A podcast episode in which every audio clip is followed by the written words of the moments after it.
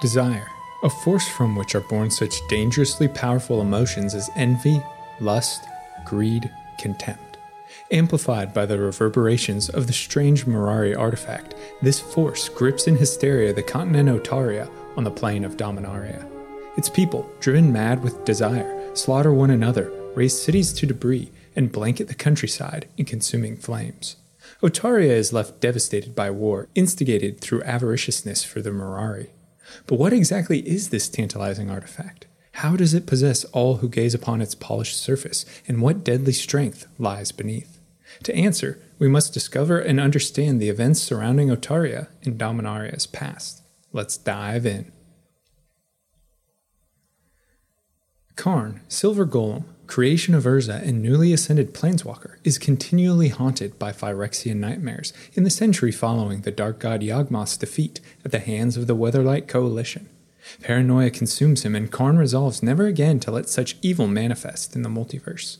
From his seat on the artificial plane of Argentum, Karn casts a wide net of vigilant observation. He seeds myriad planes with spherical artifacts intended to survey these vibrant worlds and relay constant information to his bastion. With such knowledge and oversight, Karn believes no threat will arise that he is blind to, and that he'll act before it gains impetus. One of these probes is hurtled through the blind eternities towards Dominaria, where it crashes into Otaria's hardened earth. But its journey twists the probe's function, a great defect that supercharges it with mana and latent potential, imbuing it with some intangible aura akin to a personality. It slowly gains the insidious ability to peer into the souls of those around and cast their deepest desires in reflective visions along its surface.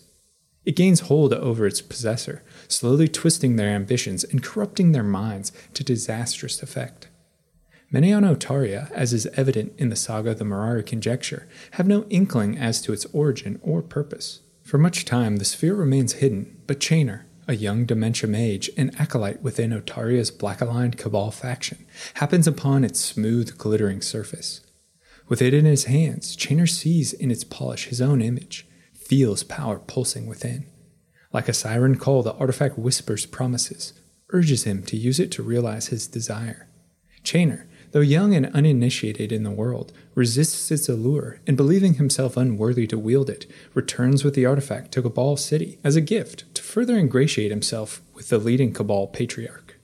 Chainer's superiors within the corrupt organization, upon witnessing the pristine object, see it will make a fine addition to the hoard of treasures already in their possession and reserved as prize winnings for an upcoming pit fight within their gladiator coliseums. The pit fights of Cabal City are performed on a grand scale, mythological entertainment that draw crowds from across Otaria as well as members from the five conflicting factions who seek advancement over one another in every realm possible. The Cabal name the artifact the Mirari and stow it for safekeeping within their vaults. We see this illustrated in the card Cabal coffers, the text of which hints at its latent power and the devastation to come. Deep within the Cabal's vault, the Mirari pulsed like a dead sun, and its darkness radiated across Otaria. What next unfolds is a sequence of events highlighting the strength of the Mirari's thrall that culminates in violent war and much destruction wrought on the continent. The Mirari promises great things to its bearer. It shows them not what they truly desire, but all they can achieve if they submit to its influence. It seduces with visions born from taking a color of mana to its absolute extreme, perhaps hinting at the device's own defective origins, as completely embracing a warped color of mana to the exclusion of all others leads to imbalance, instability, and disorder. Therefore, its very foundation is one of failure. The artifact tempts with a vibrant ideal, but unattainable and wrapped in destruction. Through this method, it consumes the hearts and minds of five Otarian leaders, each affiliated with a color of mana and a faction that constantly engage in struggle. The Mirari's allure is showcased in a five card cycle in which it reveals to these creatures their untold desires. But nothing is without its price, and absolute power corrupts as such. The first to succumb is the Aven Kirtar, member of the White-Aligned Order. The militaristic and religious order concerns itself with purging from Otaria unnatural artifacts and corrupt baubles as leftover remnants of Phyrexia's invasion. Prideful and arrogant, Kirtar frequently competes in pit fights to win artifacts that his order, still fearful of the long dead Phyrexians, then destroy. The lieutenant proves his mettle in Cabal City and basks in the victor's spoils, singling out the Mirari from within the horde. Intending to bring it before Order clerics for disenchantment, as he holds the sphere, Kirtar is overcome not with desire to destroy it, but to use the Mirari and its power to safeguard his people. The Mirari feeds off Kirtar's vanity and glorious pursuits, promising he will earn righteous fame amongst the Order, that he will be seen as a savior if he unleashes its potential against his enemies. But the artifact quickly works to twist his mind beyond reason and bring him into conflict with his own comrades, Captain Pianna and Major Teroh who realize the darkness afflicting Kirtar's soul. Exiled from the Order's northern citadel, the Aven organizes a coup to take by force what his companions denied him, utilizing his newly acquired artifact. Out of haste, Kirtar casts a spell of petrifying crystals, but to his horror, the Aven is unable to contain the Mirari fueled spell, and his hubris calcifies much of the Order's soldiers, seen in the art of Kirtar's wrath. The crystallization spell consumes the Aven himself, and Kirtar is killed within the tumultuous chaos. At a stroke, the Order has been dealt a serious blow, and its lands are soon set upon by enemies within and without. From his calcified remains, the Mirari tumbles to the earth, satisfied with the consumption of one victim. The cursed Mirari artifact falls next into the possession of Merfolk Laquatus, an ambassador for Emperor Aboshan, who rules the cephalid Mare Empire beneath Otaria's waves. The Mare Empire controls much of the ocean around the continent and has grown fat on the taxes gathered by maritime tithes enforced on trade. Paranoia firmly plants itself within Aboshan's mind, who fears the surface dwellers will reduce his empire to nothing, who fears he will lose the station and power that he so meticulously gathered. To mitigate this, the cephalid dreams of inundating the land above and seeks a magical artifact with strength to actuate his desire, which we hear in the flavor text of Deluge. From the sea came all life, and to the sea it will return. The sooner the better. Aboshan finds it in the Mirari brought to him by Laquatus. The pristine orb grants him visions of Otaria submerged in a deluge and of his empire reaching great heights of conquest. The Mirari pulses with power, and Aboshan pours into it mana to cast a great spell. On the horizon, a massive surf builds momentum crashes into Otaria and submerges a third of the continent in forcefully destructive waves. But, like Kirtar, Aboshan is unable to control the Mirari's spell, which proceeds to devastate his imperial seat in lashes of mana and consumes the cephalid entirely. Its raw force surges through the Mare Empire, razing buildings, killing thousands, toppling the once great kingdom from its illustrious heights. While cephalid empire and coastal towns dissolve, while the order crumbles from within, Laquatus continues to follow the Mirari's continental journey, but he isn't the only one. The barbarian pit fighter Kamahl, who had observed the Mirari only in passing during Colosseum fights, also has a strong curiosity over the artifact. Wary desire pulls the barbarian across Otaria, as it does the merfolk, and both constantly follow the destructive wake of the captivating orb. By now, the Mirari's tantalizing legend circulates through Otaria, as does its significant danger a cursed artifact that has devastated two great factions. The warped probe soon returns to the Cabal and their devious Black Aligned Patriarch. The Patriarch heeds tales of the Mirari and exercises caution, entrusting it once more to Chainer, who seemed to have innate resistance against its enthralling aura when first discovered. For a time, Chainer uses the Mirari sparingly to promote Cabal and individual interests as he gains further renown within the pit fights of Cabal City and further favor from his masters. But the Mirari's relentless call soon corrupts the adept. Jealousy for the patriarch fills him, as does desire to usurp Cabal leadership and rule a vast empire. Feverish visions stream from the Mirari, spur Chainer to action. Finally succumbing to its call, he uses the artifact to attack the patriarch's seat of power. Unable to fully defeat the first of the Cabal, Chainer exiles him to the city of Aphetto. Chainer's tenure as Cabal leader is brief, for Order soldiers strike the city, they seek revenge for the Dementia Master's slaughter of their General Teroh, which we see illustrated in the card Chainer's Edict. Onslaught consumes city streets as Cabalists and Order soldiers engage in conflict. With each side engaged in a gruesome bloody stalemate, Chainer turns to the Mirari, pulsing in his hands, and calls upon the artifact to pull from Dementia space myriad insatiable and grotesque nightmares. Horrors and beasts pour forth from Chainer's Mirari Field spell and spill into the streets, flaying all in their path. The barbarian Kamahl, once a friend of Chainer's, arrives in the city and urges the spell's termination. Now, it's too late. Chainer quickly loses control, and as the Mirari pulses with dark power, its consuming maelstrom expands, transforming the Dementia caster's own body into that of a twisted abomination, which is brilliantly captured by the saga Chainer's Torment. The Dementia Master, no longer in command of his creation or spell, is devoured by the irresistible Mirari. He calls out to Kamahl to end his suffering, who with a heavy heart obliges, ramming his greatsword through Chainer's heart. Cabal City lies in ruin, destroyed like the Order and Mare Empire by the cursed artifact. It has no master, but possessed of a willful mind, it's not long without a pawn. The Mirari soon calls to the red aligned pit fighter and barbarian from mountainous Partia, Kamahl. The warrior has just witnessed firsthand the corrupting and destructive nature of the orb. Intent on halting its trail of devastation, Kamahl nonetheless finds himself unable to shake its allure. During his travels back to his mountainous lands, it projects visions of a united and vibrant Partia, with all barbarian clans harmoniously collaborating under Kamahl's magnanimous leadership. Delirium stains the barbarian's mind. He is resisted in his ambition by his own sister Jeska and his mentor Balthor, who realize the folly in his plan, who are aware of the strange possession overtaking Kamahl. As darkness grips him, they urge him to relinquish his desire but the Mirari's insidious grip is already firmly planted. His mind is not his own. Rage consumes the barbarian, who lashes out at Jeska with his large blade, the pommel of which has been recently adorned with a spherical artifact. Their fight is brief but conclusive. Kamahl overpowers his sister and, in a blind fury, mortally wounds Jeska. The trauma of this moment evokes significant emotion, and the barbarian is freed from the Mirari for a short period of lucidity. Severed from its influence, he wallows in complete realization of his failure.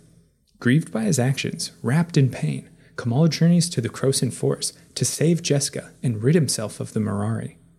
While in Otaria's dense thicket, Laquatus, the merfolk who had been silently stalking the artifact in its tempestuous journey, attacks the barbarian in an attempt to steal the Mirari for his own machinations.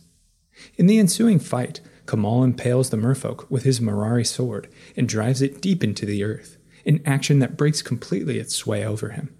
We see a repentant and victorious Kamahl relinquish his old violence stained ways in the illustration of Kamahl's druidic vow, the flavor text of which reads Centuries ago, a barbarian laid his rage to rest. We see him embrace peace to steady his soul and strengthen his mind. He shakes off the red aligned barbarian's rage and instead cultivates a green aligned druidic view of the world, meditating on his past sins. With the Mirari now cast into Krosa's isolated woodlands, it seems Otaria is finally free from its destructive thrall. But danger looms on the horizon, and the artifact's power is not so easily staved. A short time later, Otaria finds itself engulfed in war, in chaos and violence. Already has the Mirari destroyed four great factions and untethered the continent's political stability. Now, agitated and restless souls are stirred to ire. Akroma, the angelic vision created by master illusionist Ixidor launches a righteous crusade against Phage the Untouchable and her cabal minions. Ixidor's love was killed by the vile Phage, and to enact vengeance, the resplendent Akroma was born. Forces of light and darkness clash across the countryside. Meanwhile, the offshore independent Riptide Laboratory, whose scientists experiment on reviving the wildly dangerous and invasive hive mind species known as slivers, lose control of their facility and are overrun by the swarm, which we hear hinted at in the card's flavor text. Working with the best of intentions, its researchers unwittingly unleashed a plague of troubles upon Dominaria. The slivers are highly adaptable and propagate with a vigor that is difficult to contain. They breach the lab's defenses and spill out across the continent. Like locusts, they descend upon Otaria with an insatiable hunger, the devastation of which we hear in the flavor text of Blade Sliver.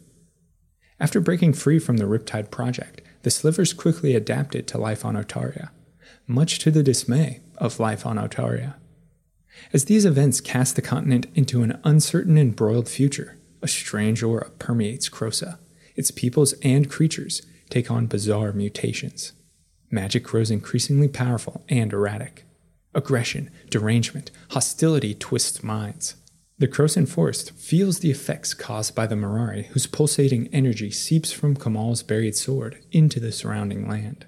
This is illustrated in the first printing of the card Mirari's Wake, whose flavor text hints by stating, The land drank power from the Mirari as though it had thirsted forever. Plant and animal life throughout Krosa are warped by the Mirari, and its siren call urges them towards it, like moths to a flame, which is highlighted in cards such as Vexing Beetle and Centaur Glade, which reads The Mirari called to the centaurs, and all who heard it were forever changed. Soon, the artifact's aura extends beyond Krosa's confines and envelops all of Otaria. Magic grows unstable, mutations grow more extreme, it's a force few can resist. We see the Mirari's widespread effect in the cycle of invoker cards displaying mutated, empowered creatures from all walks of life. Otaria teeters on the very edge of cataclysm, the flames of which are fanned by the emergence of Karona, a false god and avatar of Dominaria, whose mere presence drains the land of life and mana. Born from the merged essences of Akroma, Phage, and a third individual, Karona is mentally unstable, spiritually untethered, and physically unstoppable. She believes herself a deity and launches a crusade of conquest to subjugate Otaria. Her splendor is so great that millions bend the knee without resistance, but several strong willed factions hold against her influence. Racked by war, natural disaster, sliver infestation, and now Karona, the continent has one foot already in the grave. The now druid Kamahl decides his newfound pacifism is misplaced in light of events and decides he must act. The only way to save his homeland is to once more rely on the dangerous allure, the corrupting influence of the Mirari. The warrior tricks deep into Krosa's mutated interior where all manner of grotesque abominations lurk to retrieve his blade. Aquatus's decayed corpse has overgrown to cover the Mirari sword and is reanimated through vile magic into a shambling zombie that immediately lunges towards Kamahl. With agility and cunning, Aquatus is again dispatched, and the old blade extricated from Krosan earth to once again fall into Kamahl's fierce grip. Now, however, the barbarian has steeled his mind against the orb's emanating whispers, and Kamahl resists the Mirari's thrall. Armed with its immense power, he hopes to confront Karona and save Otaria from oblivion. Much to his dismay, Kamahl learns a terrible truth. His sister Jeska lives on within the Karona avatar. Killing the false god might free Jeska or end her life. Without option, he aims to liberate her from her prison and confronts Karona.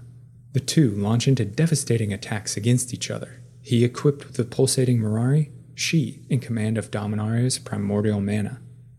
The god proves too much for even the Mirari to compete, and Kamahl is defeated. But just as Karona secures victory, she is betrayed by her underlings, who plunge the sword into her back, slaying her. Karona's death by the artifact fueled blade unleashes a torrent of pent up mana that explodes across Otaria. In its aftermath, Jeska is released from her prison and her latent Planeswalker spark ignites, saving her from almost certain death, which is illustrated in the Planeswalker card Jeska Thrice Reborn. In the wake of such an explosive release of mana, Karn, the Mirari's creator, arrives from Argentum and surveys the landscape. His artifact, intended merely as a probe, has rent Otaria, utterly destroyed its civilizations, and led to interminable conflict. Words can do little to apologize for the carnage caused, but Karn resolves not to let the Mirari's dark influence further stain Dominaria. In the text of its second rendition, Mirari's Wake hints at its lingering power. Even after a false god tore the magic from Dominaria, power still radiated from the Mirari sword that slew her. Karn takes the malfunctioning probe and returns to Argentum. Back on his artificial world, Karn melts down the Mirari and shapes its metal into a sentient golem charged with the role of Argentum's warden in the Planeswalker's absence. Like the artifact from which it's formed, this golem is cursed by terrible malfunction and contamination. Unbeknownst to Karn, small droplets of Phyrexian oil remain inside his heartstone and have spilled onto Argentum.